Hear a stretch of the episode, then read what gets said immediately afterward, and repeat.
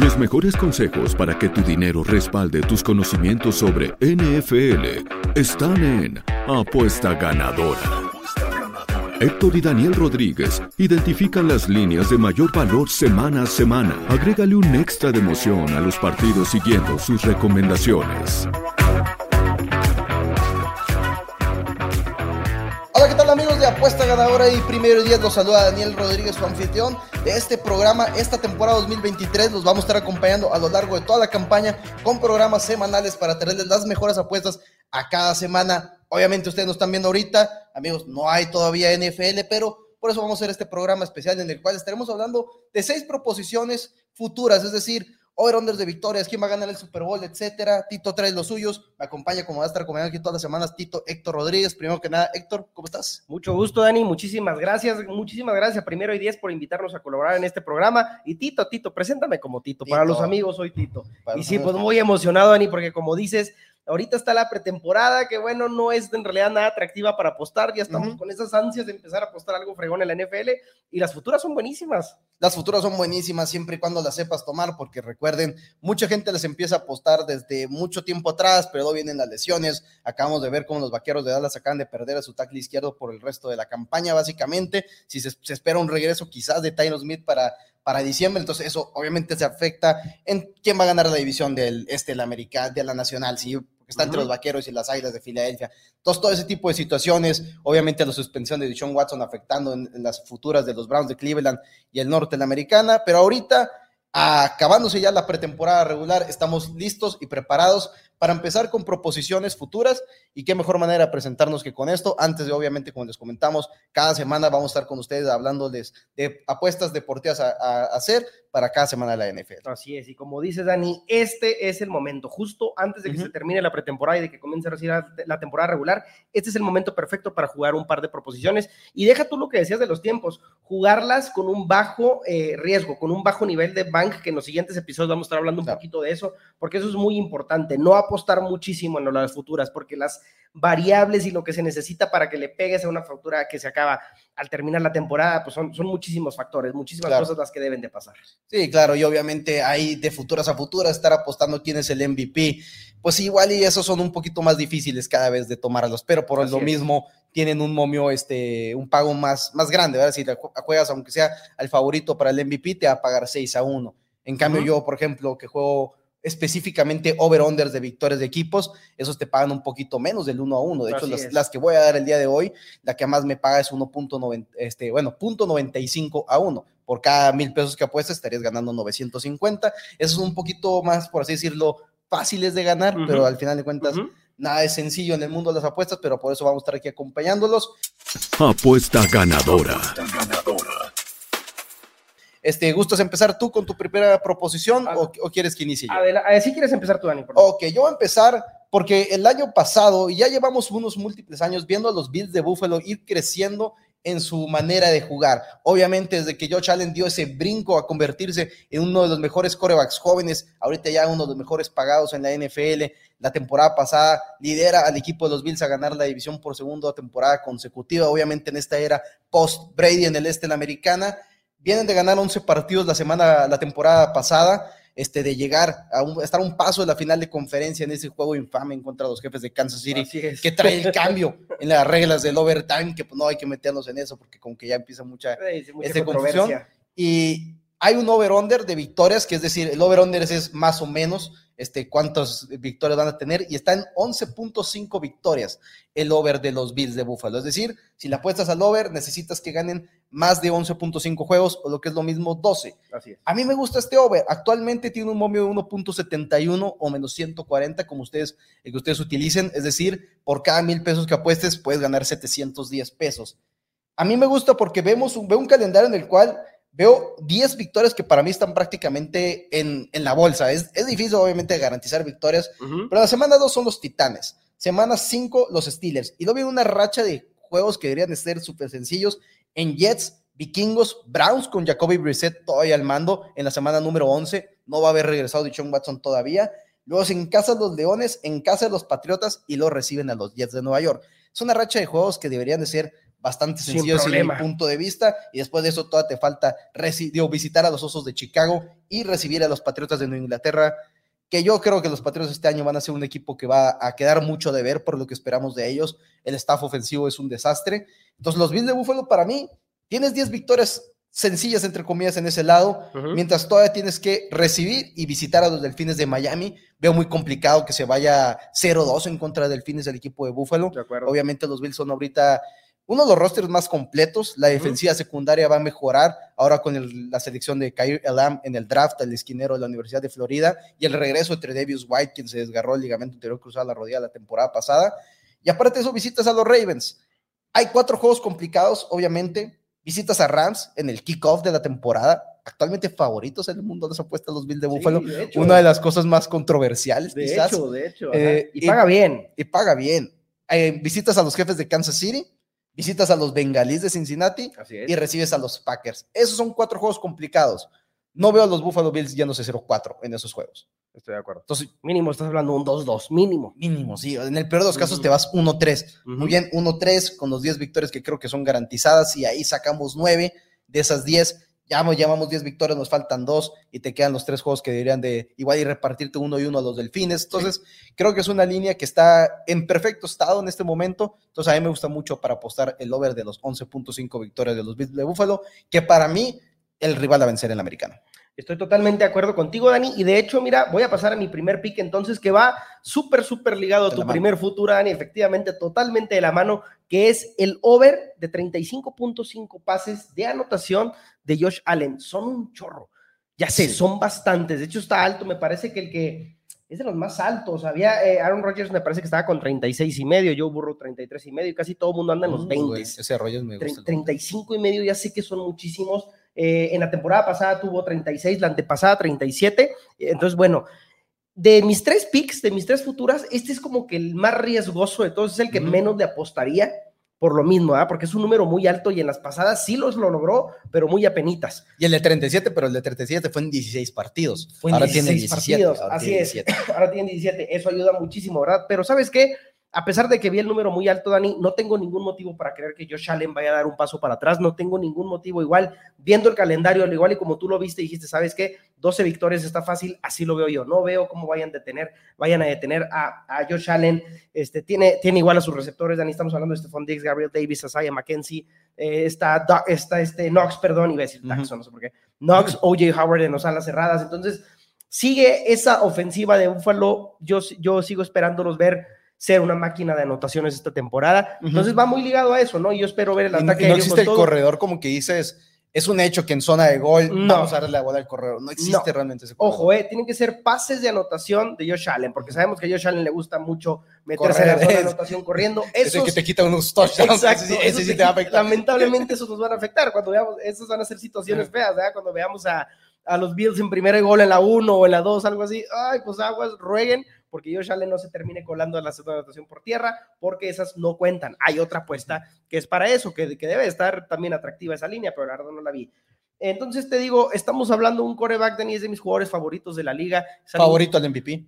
Favorito al M V P, y, no, y favoritos de que me encanta verlo jugar, estamos sí, hablando de alguien que desde dos mil dieciocho en su primera temporada, no lo ves más que mejorar, mejorar, mejorar, no veo porque esta temporada sus números sean bajos, entonces sí, treinta y cinco punto cinco pases, o sea, treinta y seis pases, ¿verdad? Anotación, son un chorro, te digo, de las líneas más altas que hay para esta jugada en, ahorita en esta temporada, para las futuras, pero para mí lo vale, no veo cómo no los haga. No, de, de, debería ser una, una buena este, línea, pues, de, sin lugar a dudas, Josh Allen. Por uh-huh. algo es el favorito al M V P, por algo los Bills de Buffalo son el favorito a ganar el Super Bowl en este momento, uh-huh. y pues yo yéndome con el over me parece una excelente jugada, aparte que los Patriotas de Nueva Inglaterra con una secundaria totalmente diezmada en este momento. Exacto. Con la salida de J C. Jackson, eh, vía agencia libre, Malcolm Butler llega como para hacer ese intento de pegamento, se lesiona, ya fue cortado después de haber sido colocado en la reserva de lesionados, Jowen Williams también, entonces hay muchas lesiones a lo largo de los rivales que se va a enfrentar en esta temporada, este, los Titanes de Tennessee tienen una mala secundaria, entonces hay por dónde trabajar con ese over. Totalmente. Ahora nos fuimos ya con dos cosas, le echamos muchas flores a los Bills de Buffalo. Ahora yo quiero criticar un poquito a otro equipo, lo que sigue, porque por alguna razón los Leones de Detroit estaban preparados para seleccionar el pick número dos del draft la temporada pasada, después de solamente ganar tres juegos. solamente quedan arriba en los standings del hazmerreír de Urban Meyer y los Jaguares de Jacksonville. Ajá. Y, y ahora está la línea en seis punto cinco victorias. Y la verdad es que no me, no me entra en la cabeza. Tampoco entiendo por qué. El calendario para mí incluye cinco juegos que son ganables. Y no creo que se va a ir cinco cero en esos partidos para el equipo de los Leones de Detroit. Juegan contra los Commanders de Washington, contra los Seahawks de Seattle, estos dos partidos dentro de las primeras cuatro semanas. Uh-huh. Visitas a los Gigantes y visitas a los Jets, que creo que son equipos débiles, pero no son en tu casa. Uh-huh. Y luego recibes a los Osos de Chicago. Son cinco juegos que, ok, es donde puedes sacar unas victorias.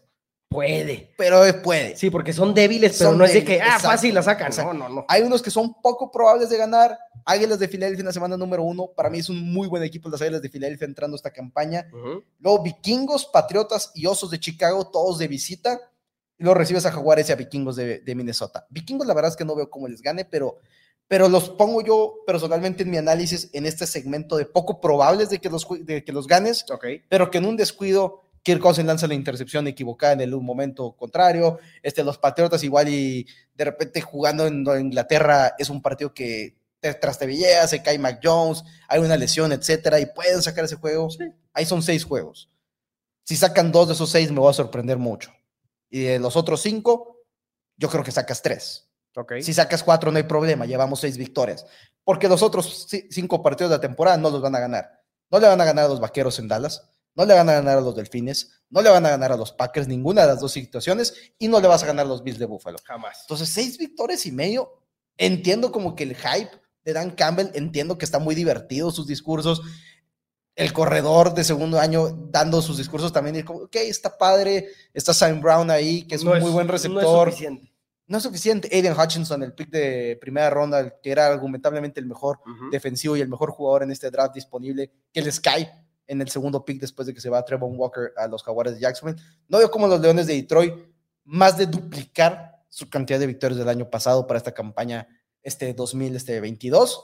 Y aparte es el mejor momio de todos. Están uno punto noventa y cinco, es lo que yo comentaba. Por cada mil pesos que le apuestes, ganas novecientos cincuenta. Para mí es la mejor línea que existe de las tres que voy a dar el día de hoy. Los Leones de Detroit, no los veo ganando siete partidos. En serio, no hay manera, no hay manera que ganen siete partidos en esta temporada. Es un brinco muy grande y no hay, una, no hay un cambio de quarterback que digas, ok, es que es por esto. Trajiste uh-huh. a Jimmy G, ok, que trajeras a Jimmy Garoppolo, bueno, no hay nadie, es Jared Goff. Y Jared Goff sí. va a ser el quarterback titular. Realmente se vio mal con los Rams de Los Ángeles en su última campaña y era con Sean McVay. Uh-huh. Con mucho mejor staff, no veo ahorita cómo pueda ganar siete partidos. Estoy de acuerdo contigo, Dani, y ¿sabes qué? Voy a pasar yo entonces a mi segundo pick y como dicen, al mal paso darle prisa. ¿Por qué? Porque nosotros que somos apostadores y los que sean apostadores nos van a entender, todos odiamos apostar el under o apostar las bajas. Ah, sí, pésimo, es algo horrible que me estresa porque, y más viendo un deporte como la N F L, ¿verdad? Que es un deporte de, de agresividad, quieres ver puntos, quieres ver ataque, quieres ver victorias. Pues yo también voy a ir con un under, Dani, de uno de los que considero los peores equipos para esta temporada dos mil veintidós, que es el under de victorias para los Atlanta Falcons. En algunos books está en cinco, en cinco juegos, en uno punto setenta y seis, pero inclusive en otros books está en cuatro punto cinco. Yo me voy con las bajas, yo me voy a sorprender mucho, ya sé que es una locura, son muy poquitos juegos, pero yo te lo decía ahorita, yo me voy a está sorprender si ganan cuatro juegos. Está feo el roster. Me voy a está sorprender, feo. Está espantosa la situación de los Atlanta Falcons, de verdad, si ganan cuatro juegos, wow, mi respeto, les voy a aplaudir, no creo que lleguen ni siquiera a cuatro victorias. Perdieron a Matt Ryan, todo va a estar al frente, eh, en manos, perdón, de Marcus Mariota. Calvin Ridley fuera toda la temporada por sus problemitas, precisamente sus escándalos de apuestas deportivas que ahorita los estábamos checando, este, y el calendario pues no está nada fácil, Dani. Si yo te dijera cuántos juegos creo que en verdad aquí viendo el calendario que pueden ganar los Atlanta Falcons esta temporada, que sí de verdad digas tú, híjole, esto sí, esto sí me gusta para uh-huh. que lo gane Atlanta, me voy con Seattle en la semana tres, se enfrentan a Carolina en la semana ocho, yo creo que se lo pierden, pero creo que la semana diez pudieran ganarles. Y eso sí, Baker Mayfield no se está viendo bien. ¿Qué podría verse ver Baker Mayfield? Ándale. Y más que nada por el tema de ser un rival divisional, rival divisional, perdón, que muy probablemente en el primer partido contra Carolina los masacren. Y ya para el segundo, dos semanas después, bueno, muchas veces los equipos eh. que perdieron hacen los ajustes necesarios, más tratándose de un rival divisional, igual y lo sacan, igual. Y a las siguientes, a las siguientes dos semanas, en la semana doce, contra Washington. Sí. Fuera de eso, de verdad, victorias garantizadas, si yo te dijera victorias, porque fíjate, estos son los tres que yo creo que pueden ganar. Pueden ganar. Que hay como que un volado. Pero sí. Así que tú dijeras, victorias garantizadas, no les puedo dar ninguna, Dani. No, se enfrentan realmente a los Rams, a los Santos dos veces, a Tampa Bay dos veces, Arizona, Baltimore, Steelers, Chargers, Cincinnati, cuarenta y nueve. San Francisco. Está horrible. Es un calendario muy pesado. Es muy un pesado. calendario muy pesado y un equipo que está ahorita en una situación espantosa. Un roster horrible que simplemente no tiene con qué ganarle a estos equipos que acabamos de mencionar. Igual y a estos tres que te digo, igual. Tal vez Chicago, vi a Chicago por ahí, dije, eh, ok, tal vez ahí están cuatro juegos, pero cinco juegos. Pero Justin juegos, Fields es inmensamente superior a, claro, a Marcus Mariota, Desmond Raider, cualquiera totalmente, de las opciones que tiene el equipo. Totalmente. Atlántico. Pero cinco juegos, Dani, no veo cómo lo saquen.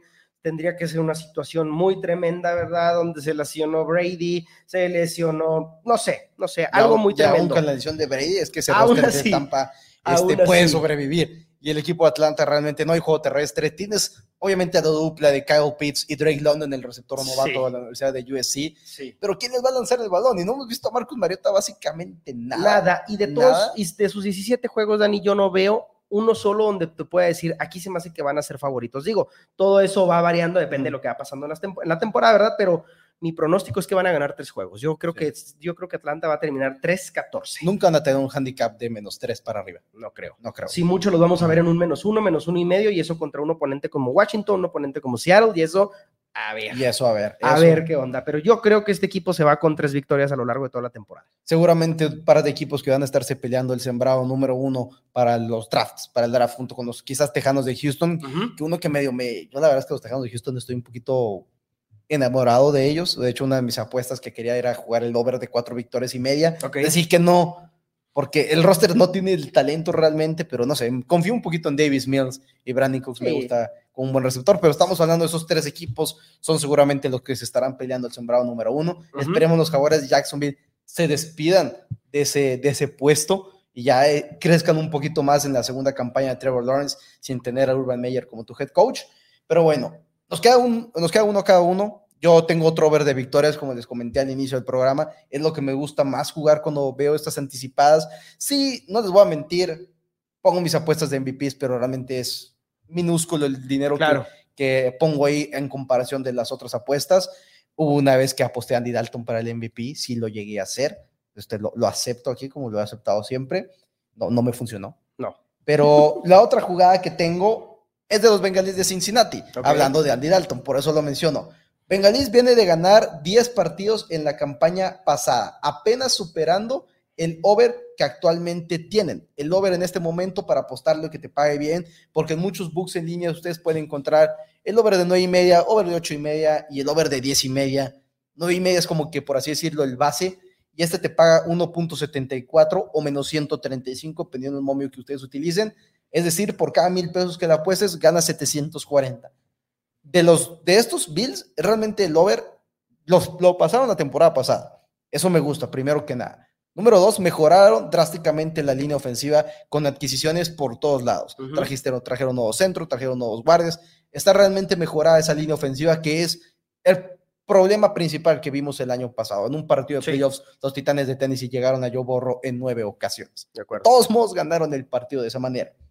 Victorias que yo veo garantizadas para el equipo de los este, Bengalíes de Cincinnati, que repito, garantizadas como que les doy un noventa y cinco por ciento de probabilidades de ganar. Habrá uno que otro que se les va a ir. Pero bueno, inicien con los Steelers de Pittsburgh. Luego reciben a los Jets en la semana tres. De la semana siete a la doce, este, tiene un calendario exageradamente sencillo porque es Halcones, los Browns de Cleveland, sin Deshaun Watson todavía en la semana número ocho, Panteras, Steelers de visita y Titanes de visita. Todo esto aparte le agregamos la semana de descanso, la número diez, que es un excelente momento para tener semana de descanso, la número diez. Una de las pocas cosas que me preocupa de los Bills, ellos la tienen la semana número cinco, el descanso, es, un, es muy temprano para un equipo contendiente. Entonces ahí tengo ocho juegos que para mí son sencillos. No, realmente veo y digo, no los ¿cuál puedes perder? Uh-huh. Realmente, este equipo yo digo, ninguno de estos los puede perder. Tienen victorias que son muy probables en mi punto de vista, visitando a los Vaqueros de Dallas en la semana número dos. Me gusta Vaqueros, pero creo que los Bills son muy, mucho más superiores. Delfines de Miami en casa de los Santos de Nueva Orleans y los Ravens de Baltimore. ¿De acuerdo? Sin saco dos de ahí, perfecto, ya vamos en diez victorias, ya superamos el over. Y digamos que de los ocho que tengo garantizados, en mi punto de vista, nomás te llevaste siete, sacamos dos de los probables, vamos en nueve, nos falta una. Tenemos unos juegos que son, por así decirlo, cincuenta cincuenta. Visitas a los Ravens de Baltimore, creo que es muy probable que les ganen en casa los bengalíes, pero visitando a los Ravens creo que ya está un poquito más cincuenta cincuenta. Recibes a los Jefes de Kansas City y recibes a los Browns, pero en la semana catorce, ya con Deshaun Watson en, bajo los controles. Ajá, uh-huh. Ya, entonces dices, ok, va a, va a ser apenas su segundo partido de, de regreso, pero dices, bueno, por lo menos está un poquito más complicado. Uh-huh. Y dos juegos en los cuales que creo que no van a ser el favorito es visitando a los Bucaneros de Tampa Bay en la semana número quince y recibiendo a los Bills de Buffalo en la semana número diecisiete. Entonces, realmente, si les, como les comento, de los que veo, muy probable que ganen, pero no, no, no creo que sean tan seguros como los garantizados. Si sacamos dos de esos cuatro, siete de los ocho que están garantizados, vamos en nueve, tenemos cinco juegos más donde necesitamos una victoria. Con eso. Si la sacamos, todo perfecto. Un equipo que viene con, argumentablemente, el mejor trillizos de receptores en, en toda la liga, con T. Higgins, Tyler Boyd, el segundo año de Ja'Marr Chase, que acaba de superar las mil yardas, su, casi llega a las mil quinientas, es una campaña de novato, y aparte tienes a Joe Mixon, que ha corrido muy muy bien en las últimas campañas, mientras se mantenga sano, deberá ser una ofensiva de primer nivel, y creo sinceramente, no vamos a ver quizás el brinco de la línea ofensiva que vimos de los Jefes de Kansas City después del Super Bowl en contra de los Bucaneros de Tampa Bay, a la que vimos la temporada pasada, que fue un brinco que se notó, uh-huh. La adquisición de Brown y Joe Thuney y las buenas selecciones del draft, quizás no va a ser un brinco tan exageradamente positivo en Cincinnati, pero si de ser una de las peores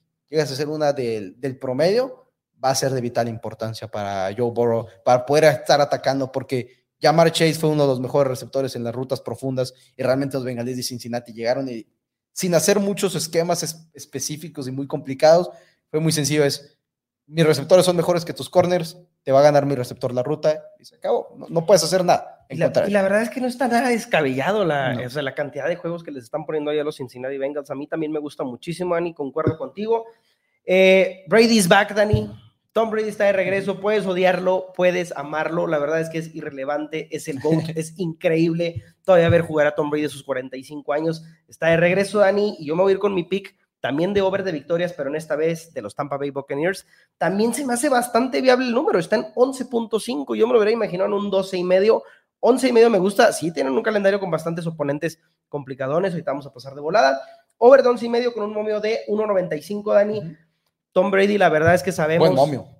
Buen momio. Ah, sí, buenísimo, buenísimo, yo me lo hubiera imaginado también en un ochenta mínimo, pero Tom Brady, a pesar de que mucha gente todavía se atreve a decir que no es el mismo, que porque ya está grande y todo, el año pasado tuvo su, su passer rating de ciento dos punto uno, cinco mil trescientas dieciséis yardas, cuarenta y tres touchdowns, Dani. Ambos liderando la liga. Exactamente, liderando la liga.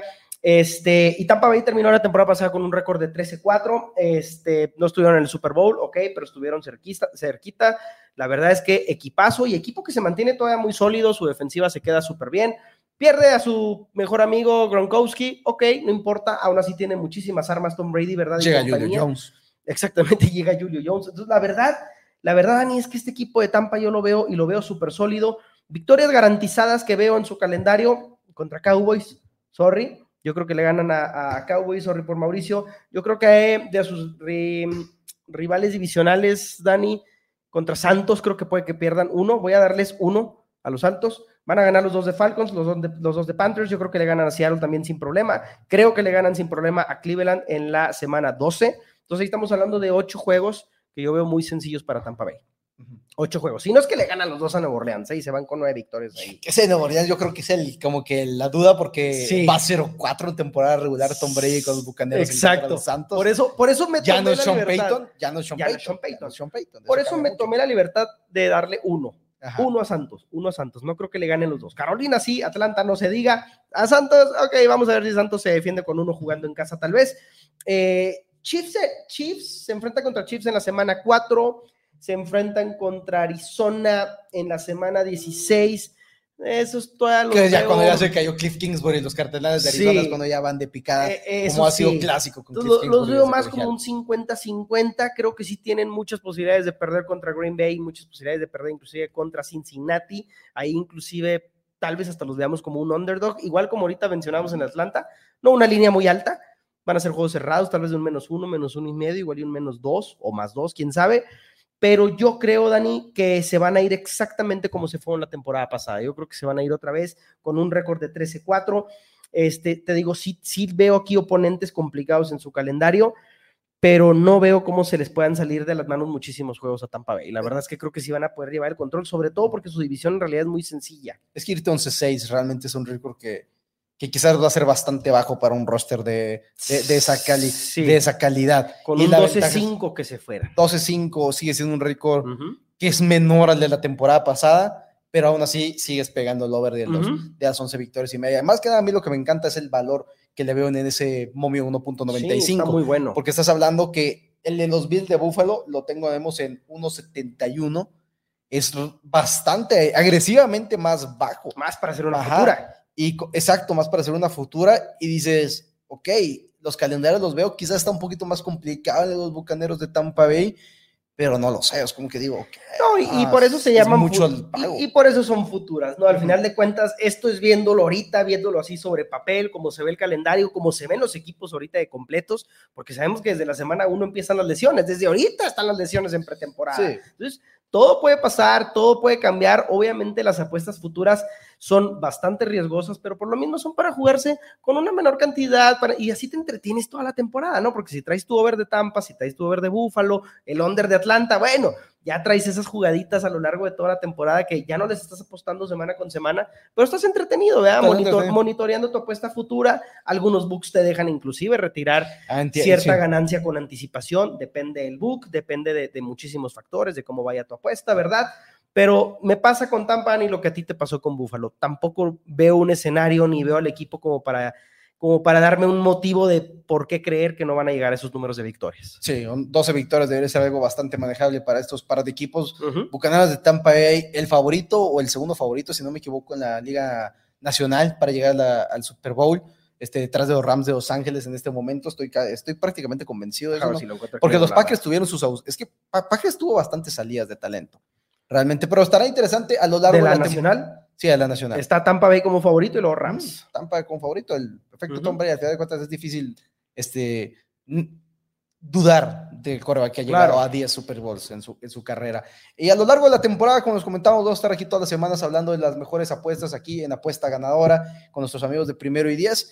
Y estará interesante que igual y cada cuatro semanas estemos haciendo como un...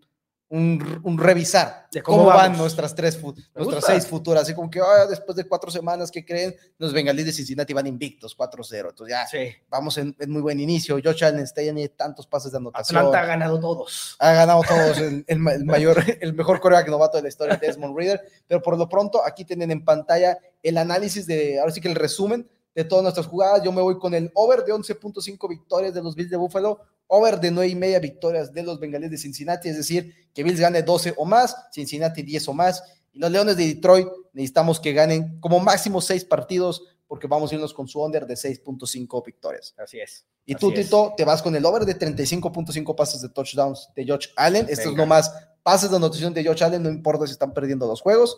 Que los este, halcones de Atlante, Atlanta perdón, ganen de cuatro juegos para abajo, uh-huh. pero si ganan cinco, pues bueno, recuperamos nuestro dinero, ni uh-huh. ganamos ni perdemos, uh-huh. y que los Bucaneros de Tampa Bay se lleven mínimo doce victorias, porque traes el over de once punto cinco victorias.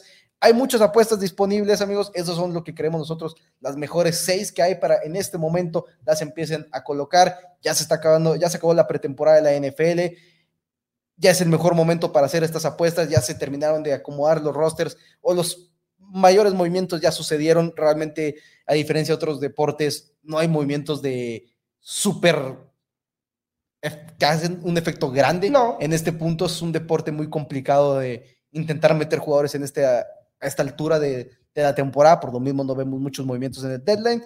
Pero bueno, ese será nuestro primer episodio de la temporada dos mil veintitrés, amigos. Muchos, muchas gracias por acompañarnos. Nos vemos la próxima semana, como nos vamos a estar viendo todas las semanas, ahora con apuestas para la primera semana de la temporada de la N F L, porque ya se acabó la sequía, estamos de regreso. Ya estamos aquí, ya está. Gracias. Gracias, hasta luego. Si el nivel de seguridad sobre tus apuestas acaba de subir exponencialmente, tranquilo, es completamente normal. Esto fue Apuesta Ganadora, una producción de Primero y Diez.